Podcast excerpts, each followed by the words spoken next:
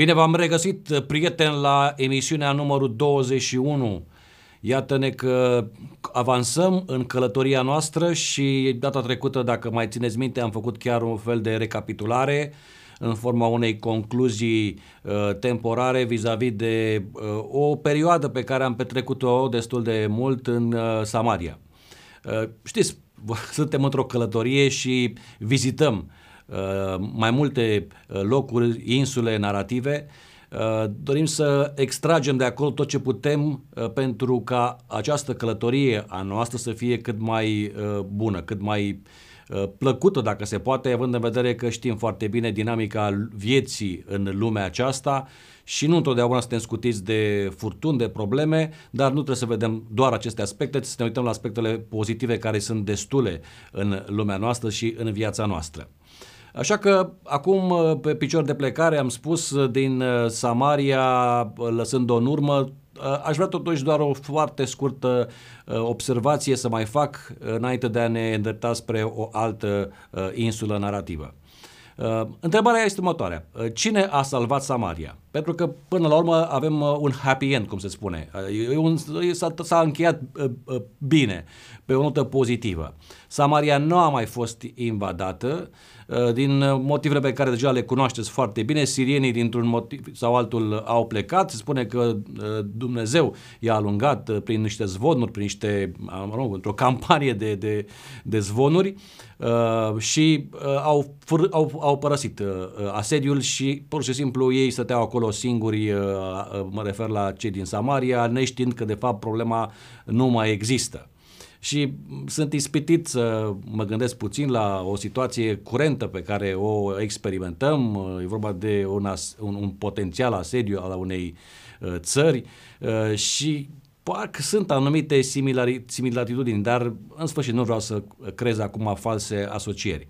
Dar la un moment dat, e clar, problema s-a rezolvat. Și îți pui întrebarea la sfârșitul acestei, acestui deznodământ, uh, fericit până la urmă, deși au trecut prin clipe de groază, uh, cine este autorul acestei eliberări? Uh, aparent, sigur că da, sunt leproși pentru că ei sunt cei care au avut inițiativa de a ieși din contextul lor și să înfrunte o altă realitate, cu totul nefamiliară, dar potențial periculoasă, și traversând uh, granițele propriilor lor limitări și a condiționărilor uh, uh, nu numai geografice, fiind situați la poarta cetății, dar chiar și, am putea spune, existențiale, sunt totuși leproși și, mă rog, nu sunt priviți cu, cu, cu, cu prietenie de nimeni, nici de dușman, nici de prieteni.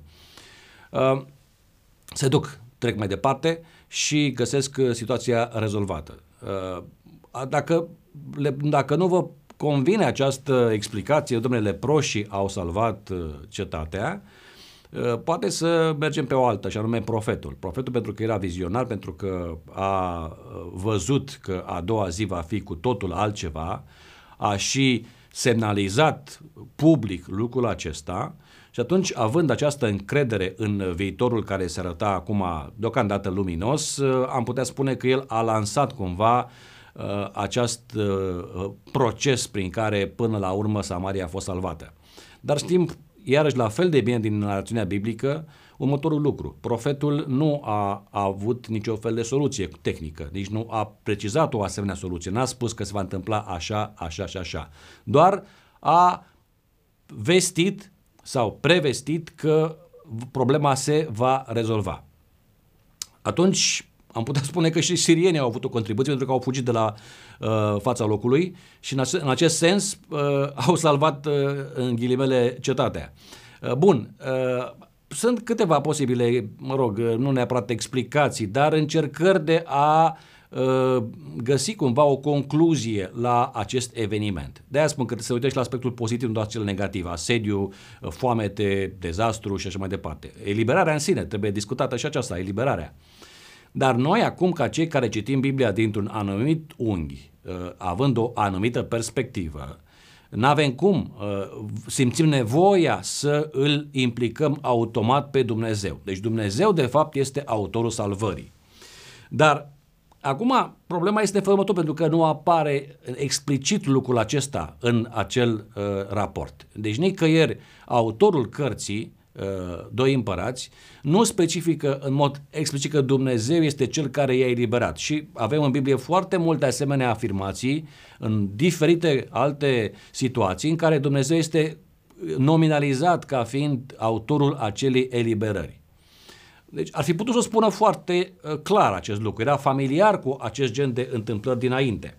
Dar dacă punem întrebarea cine a salvat Samaria, uh, profetul, uh, sirienii, într-un anumit sens, leproșii, Dumnezeu, asta face parte din acele categ- acea categorie de întrebări la care nu există un răspuns definitiv și unic. Uh, nu, de ce spun lucrul acesta? Deci eu cred că Dumnezeu este autorul acelei eliberări. Dar am putea spune mai departe că este un efort colectiv, că participativ, adică fiecare a avut acolo un anumit rol în uh, producția de, de, de deznodământ, dacă pot să mă exprim în felul acesta. Adică nu a fost doar o singură, adică Dumnezeu este autorul salvării sau autorul uh, eliberării. Dar Dumnezeu lucrează prin diferite uh, canale și prin anumite uh, surse și cumva, cumva aranjează în așa fel lucrurile încât într-un final se vede rezultatul, dar nu se vede în mod obligatoriu autorul, dacă vreți, moral al acelui, acelui act uh, salvator. Aici vreau să înțelegem cumva de ce autorul acestei cărți nu îl nominalizează direct pe Dumnezeu. Adică, cu alte cuvinte, ideea este că Dumnezeu lucrează, dar lucrează indirect. Uh, și deci, așa, în, așa, în această perspectivă, din această perspectivă este reprezentat Dumnezeu în narațiunea aceasta. Dumnezeu lucrează, dar lucrează indirect. Știți că am mai abordat noi cu această uh, problemă într-o altă uh, prezentare, uh, când vorbeam de comunicarea directă și comunicarea indirectă și că de fapt revelația uh, de sine a lui Dumnezeu este o comunicare totuși uh, indirectă, nu una directă. Și nu mai repet acum argumentele de atunci, dar e clar că această uh, formă de manifestare divină este foarte consistentă în Biblie. Și singura manifestare, dar totuși nu foarte, nu, nu exclusiv directă, dar totuși plenară, am putea spune, dar totuși indirectă, este întruparea lui Isus Hristos, adică, adică lui Dumnezeu în Isus Hristos. Da? Bun, deci de ce nu-l nominalizează autorul cărții regilor pe, uh, pe Dumnezeu în mod direct? No, asta e o întrebare care sigur că ne, ne, ne, ne creează anumit disconfort pentru că ar fi fost mult mai spune, da, Dumnezeu a eliberat uh, Samaria. Pentru că nu așa se vede de pe, cum să spun eu, din, de, de, de, din linia frontului, de acolo, din, de, de la uh, firul ierbii, din situația în care se află individul. Deci nu așa se vede, nu așa se percepe. Tot ce vede individul sunt diferiți actori care sunt implicați și care la un moment dat conduc spre o anumită uh, rezolvare sau altceva, dar nu văd în mod direct intervenția lui Dumnezeu. Și asta îmi place foarte mult la acest gen de uh, narațiuni uh, pentru că cumva, cumva sunt foarte realiste. Adică, domnule, ne spune, domnule, Dumnezeu da, există. Dumnezeu lucrează. Dumnezeu nu te abandonează, dar nu te aștepta să vezi ceva foarte direct, foarte, uh, cum să spun eu, vizibil, care să-ți, uh, cum să spun eu, să înghețe orice fel de posibilitate ca să găsești și alte explicații ale acestui fenomen acelui fenomen. Ceea ce este foarte interesant, adică până la urmă, tot prin credință ajungi să accepti că de fapt da, asta a fost o intervenție divină. Vedem leproșii, îi vedem. Îi vedem pe sirieni care se retrag, îi vedem. Uh, vedem profetul care anticipă ce se întâmplă, vedem. Uh, nu-L vedem pe Dumnezeu. Dar asta este, în asta constă farmecul, că de fapt Dumnezeu este prezent în toate aceste acte și în inițiativa leproșilor și în retragerea sirienilor și în anticiparea uh, rezolvării a profetului, Dumnezeu este prezent. Și aici trebuie să uh, învățăm, să citim narațiunea biblică prin, această fil, prin acest filtru, pentru că astfel ne ajută să descoperim în vremea noastră, în contextul nostru, să uh, interpretăm corect evenimentele, să identificăm actorii, pentru că întotdeauna sunt mai mulți actori, nu doar unul singur, și să ajungem, zic eu, la concluzia că avem de-a face cu un uh, efort colectiv, uh, participativ, fiecare din actorii respectivi sunt implicați în această lucrare pe care, de fapt, Dumnezeu o coordonează. Așa că lucrarea lui Dumnezeu este mult mai complexă. Nu este doar așa un fel de genul ăsta, uh, vine, a intrat ca, în filmele acele americane de cowboy, vine, intră în acel bar uh, și începe să împuște și gata, problema este rezolvată. Nu așa ceva. Seamănă mai mult cu acest gen de abordare a, europeană a, a filmelor, uh, în care uh, detectivul nu are la dispoziție aceleași aceleași libertăți în care să-și uh, trăzeze imediat uh, uh, inamicii sau uh, uh, criminalii. Trebuie să urmeze anumite reguli, anumit, un anumit context uh, uh care ține de legislația respectivă, uh, alte asemenea piste și într-un final, după un lung proces, problema este rezolvată. Așa mi se pare mie Biblia. Biblia merge mai degrabă pe această linie în care Dumnezeu este prezentat ca acel uh, Uh, detectiv care trebuie să se lupte și cu sistemul, dacă vreți, uh, și cu uh, criminalii și într-un final, după foarte multă muncă elaborată și colaborare cu alții, rezolvă, rezolvă problema și nu în varianta americană în care eroul acela intră prin câțiva bum și trei pistoale, rezolvă problema și gata, happy end. Așa trebuie să înțelegem din punctul meu de vedere uh, Biblie și atunci uh, nu vom avea nici așteptări false, din contră unele realiste și vom, uh, începe, vom începe efectiv să fim mai bine uh, educați în a interpreta uh, evenimentele din jurul nostru. Dar să lăsăm acum poporul ales uh, din Samaria să se bucure de eliberarea lor și uh, ne, să ne îndreptăm acum atenția spre uh, dușmanii lor spre sirieni. Dar de ce am vorbit despre sirieni acum? Pentru că Biblia despre poporul ales vorbește în mod special. Dar de ce să nu vorbim despre ei? Pentru că ei sunt și ei implicați și ei sunt uh, parte din uh, acea, acea narațiune. Ei sunt, de fapt, uh, agresorul, dacă țineți minte, din actorii principali din acea, acel asediu, ei sunt agresorii sau agresorul. Hai să vorbim puțin și despre ei. Nu neapărat acum în contextul asediului, dar ei, ca sirieni și tot în uh, această vecinitate a întâmplării pe care deja am uh, explorat-o, să vedem acum despre ce este vorba. Și atunci vă propun să ancorăm acum la țărmul unei alte insule narrative pe care o găsim în cartea tot uh, a regilor, a, a, doi împărați sau regi, uh, Acum, ca o foarte scurtă paranteză, tehnic este corect, este regi, nu împărați. Ei nu au fost împărați.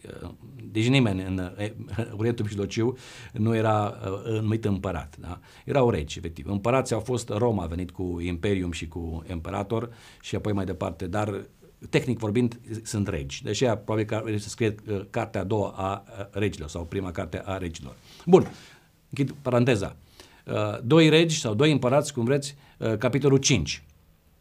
Și aici ghidul nostru, uh, pentru că avem, întotdeauna avem un ghid și ghidul nostru în această călătorie, în toate călătoriile pe care le facem, în, având în vedere uh, Biblia, uh, sunt acești autori care au scris. Nu-i cunoaștem în mod personal, dar ei sunt, pentru că maniera în care au uh, redactat, au scris și apoi redactat acel document, practic uh, se traduce prin a fi ghidul, ghidii, uh, ghizii noștri în călătoria existențială pe care vrem să o uh, avem. Bun, deci ghidul nostru, autorul cărții regilor, uh, cumva ne îndreaptă sau ne arată spre un, hai să-l numim, un fel de monument bizar.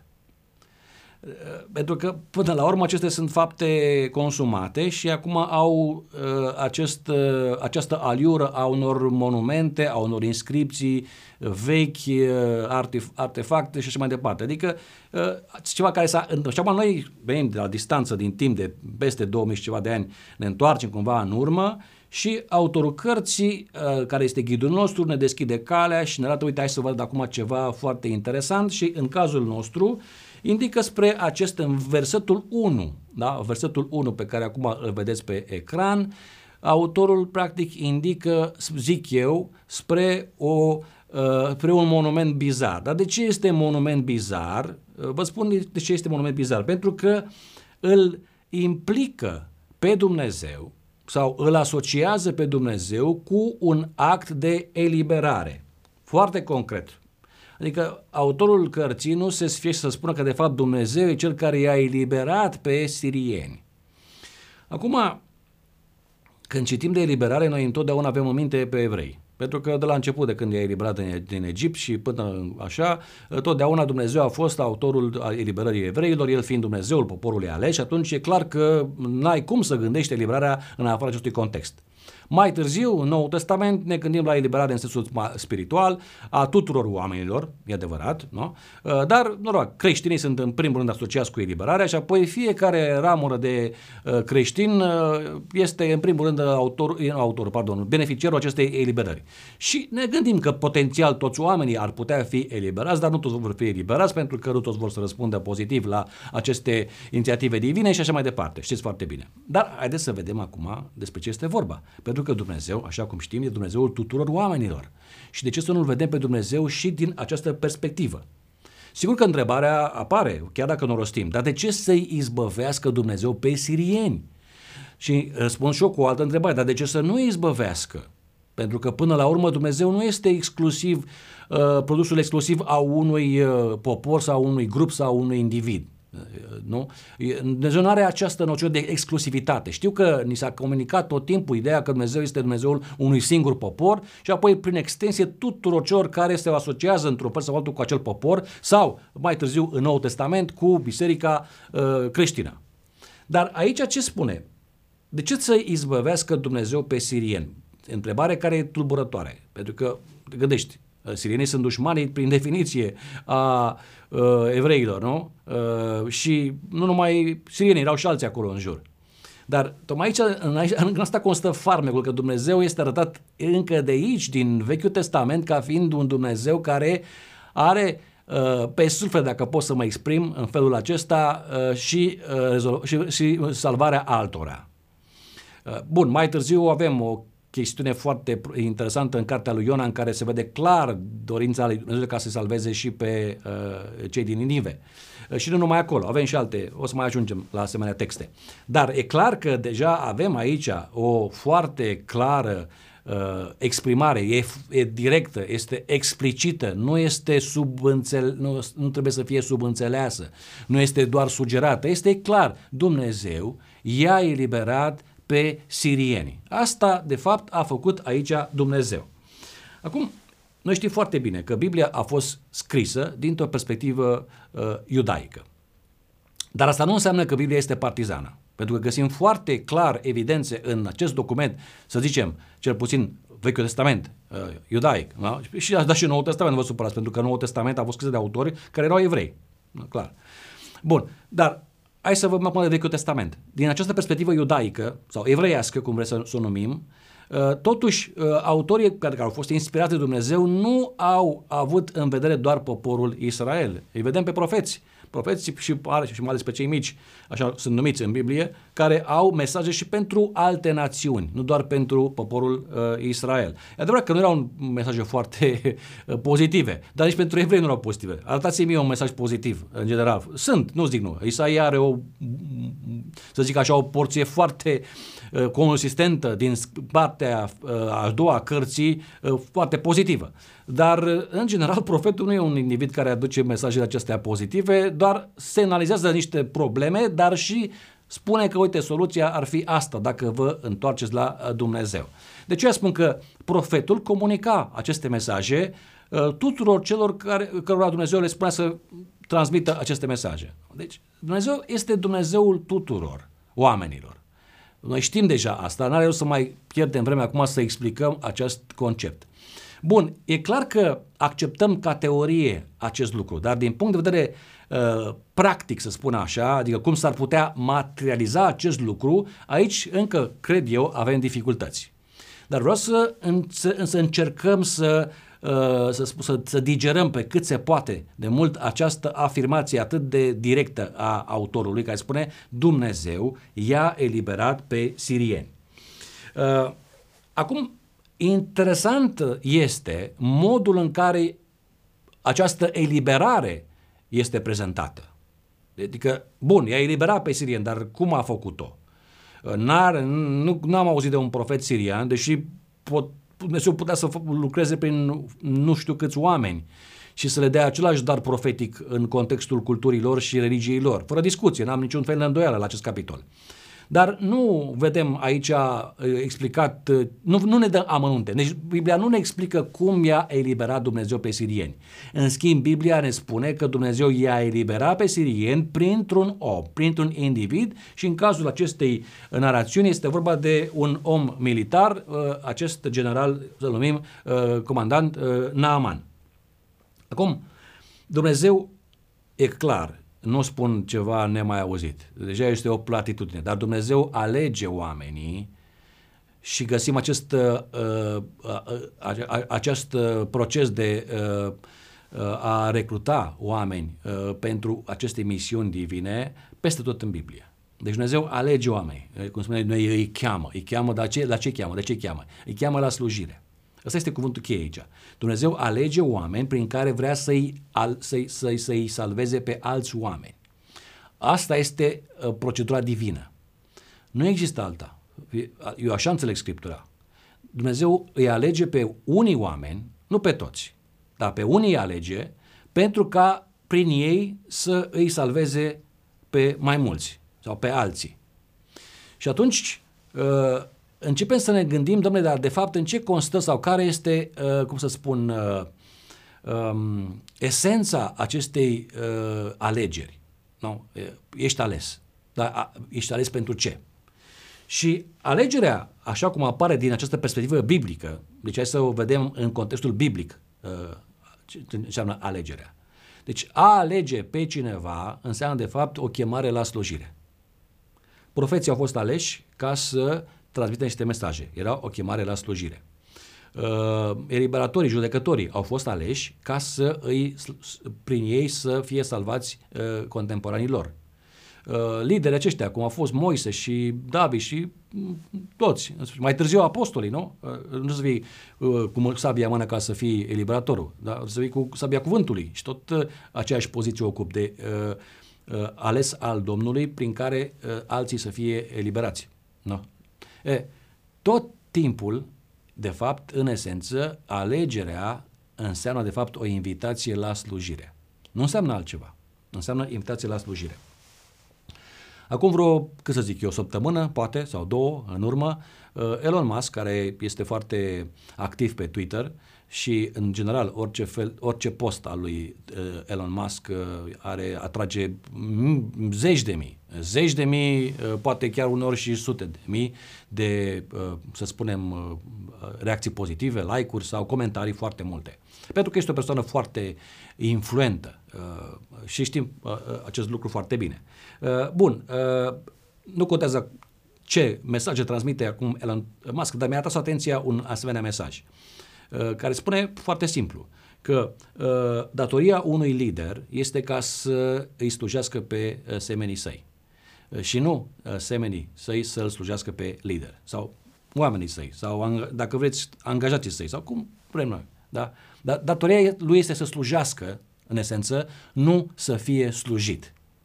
Acum, și el trebuie să-și asume pe deplin acest dicton în care crede și sunt convins că are argumente prin care să, să, să, să cum să spun eu, să, să spună că de fapt el trăiește uh, deja uh, pe baza acestui principiu. Dar nu are importanță acum. Nu e vorba de Elon Musk aici. E vorba de o afirmație care pentru noi deja sună ca o platitudine pentru că suntem familiari cu ea. Dar nu numai noi, toată lumea, de fapt, în esență, e de acord cu acest, această afirmație, că liderul este de fapt în esență un slujitor și aici, de fapt, este chemat el sau ea să arate, de fapt, uh, în ce constă conceptul de a fi ales. Ai fost ales ca să slujești. Bine, aș vrea acum să ajungem la un alt element și după care ne va apropia de încheiere. Pentru că vorbim despre alegere, ce înseamnă de fapt poporul ales? Adică această sintagmă, de fapt. Ce înseamnă poporul ales? Deci a fost ales poporul acesta, în cazul uh, Bibliei, vorba de poporul evreu, a fost ales. Și întotdeauna ei au făcut, uh, mă rog, mare caz până în ziua de astăzi de această uh, alegere a lor. Ei sunt special, sunt deosebiți, sunt altfel și așa mai departe.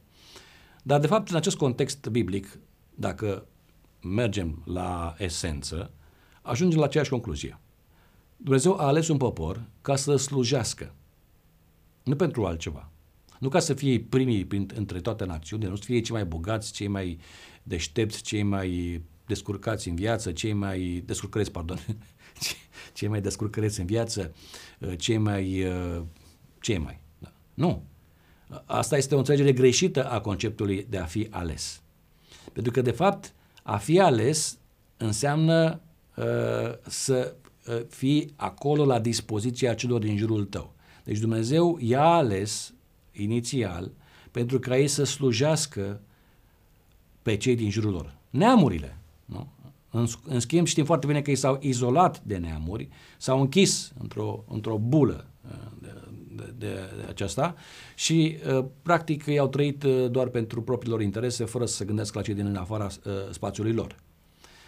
Asta a avut anumite efecte de-a lungul secolelor, fără discuție, pentru că întotdeauna au fost percepuți ca fiind cei care se izolează, sunt exclusiviști, Uh, nu sunt ca ceilalți, nu mănâncă uh, ce mănâncă ceilalți, nu se îmbracă cum se îmbracă ceilalți, nu, nu fac aia cum fac. Bă, nu înseamnă că trebuie să fie exact ca ceilalți în toate aspectele acestea de a mânca, de a bea ca ei, nici vorbă. Mă refer că ei nu au uh, avut acest concept, domnule, noi trebuie să ne integrăm în aceste societăți în care ne aflăm. Pentru că au fost răspândiți peste tot. Și trebuie să fim casarea în lume, cum spunea Hristos. Noi trebuie să-i ajutăm pe cei din jurul nostru. Noi am fost chemați să-i slujim. Am fost aleși de Dumnezeu. Da, suntem mândri că suntem aleși de Dumnezeu, dar am fost aleși ca să îi slujim pe cei din jurul nostru. Așa că poporul acesta, poporul ales, acest concept uh, de popor ales, este de fapt o mare iluzie dacă nu se specifică în mod uh, clar, explicit, ideea aceasta a slujirii. Deci am fost ales, dar pentru a sluji. Dacă mă rog, eu cred că dacă poporul ales își asuma pe deplin această misiune de a sluji pe semenii lor, uh, pe vecinii lor, pe oameni care erau în afara spațiului lor religios și cultural, poate că istoria lor ar fi fost alta. Poate. Uh, atunci, concluzia care este? Am fost aleși să slujim, nu să domnim. Nu știu dacă ne place dar, de fapt, noi, care iar ne considerăm și noi, într-un anumit sens, uh, ca fiind cei mai speciali dintre creștini, uh, cei mai uh, curați, cei mai deștepți, cei mai așa mai departe. Noi n-am fost chemați în mod special pentru că suntem grozavi față de alții. Noi am fost chemați să slujim pe toți semenii noștri și să-i ajutăm să înțeleagă de fapt adevărul despre Dumnezeu. Așa că Hristos e cel care ne-a demonstrat ce înseamnă să slujească, să slujim. El care este de fapt liderul suprem prin definiție, este cel care a spus că trebuie să sluji. Dacă vrei să fii cel mai mare, trebuie să fii cel mai de jos. Trebuie să slujești semenului tău. Ăsta este principiul uh, fundamental al leadership-ului, dacă vreți. Liderul trebuie să slujească pe angajații săi, nu angajații săi să îl slujească pe lider. Așa că toți cei care au fost chemați în Biblie să facă ceva, în esență, au fost chemați să slujească. Nu au fost chemați pentru altceva. Și atunci, probabil că aici, de fapt, Biblia ne indică cumva spre profilul cetățeanului care uh, va fi membru al, uh, cum spunea poetul Petre Angel foarte frumos, el avea, de fapt, o societate care se numea Societatea de Mâine. Dacă vrei să fii membru în această societate de mâine a lui Dumnezeu, trebuie să îți asumi pe deplin acest principiu al slujirii. Pentru că Dumnezeu este primul slujitor în acest univers și pe acest calapot, practic, suntem chemați să ne structurăm și să ne calibrăm viețile, pentru că altfel nu cred că am putea să ne integrăm într-o asemenea societate în care principiul fundamental este cel al slujirii uh, celor din jurul nostru.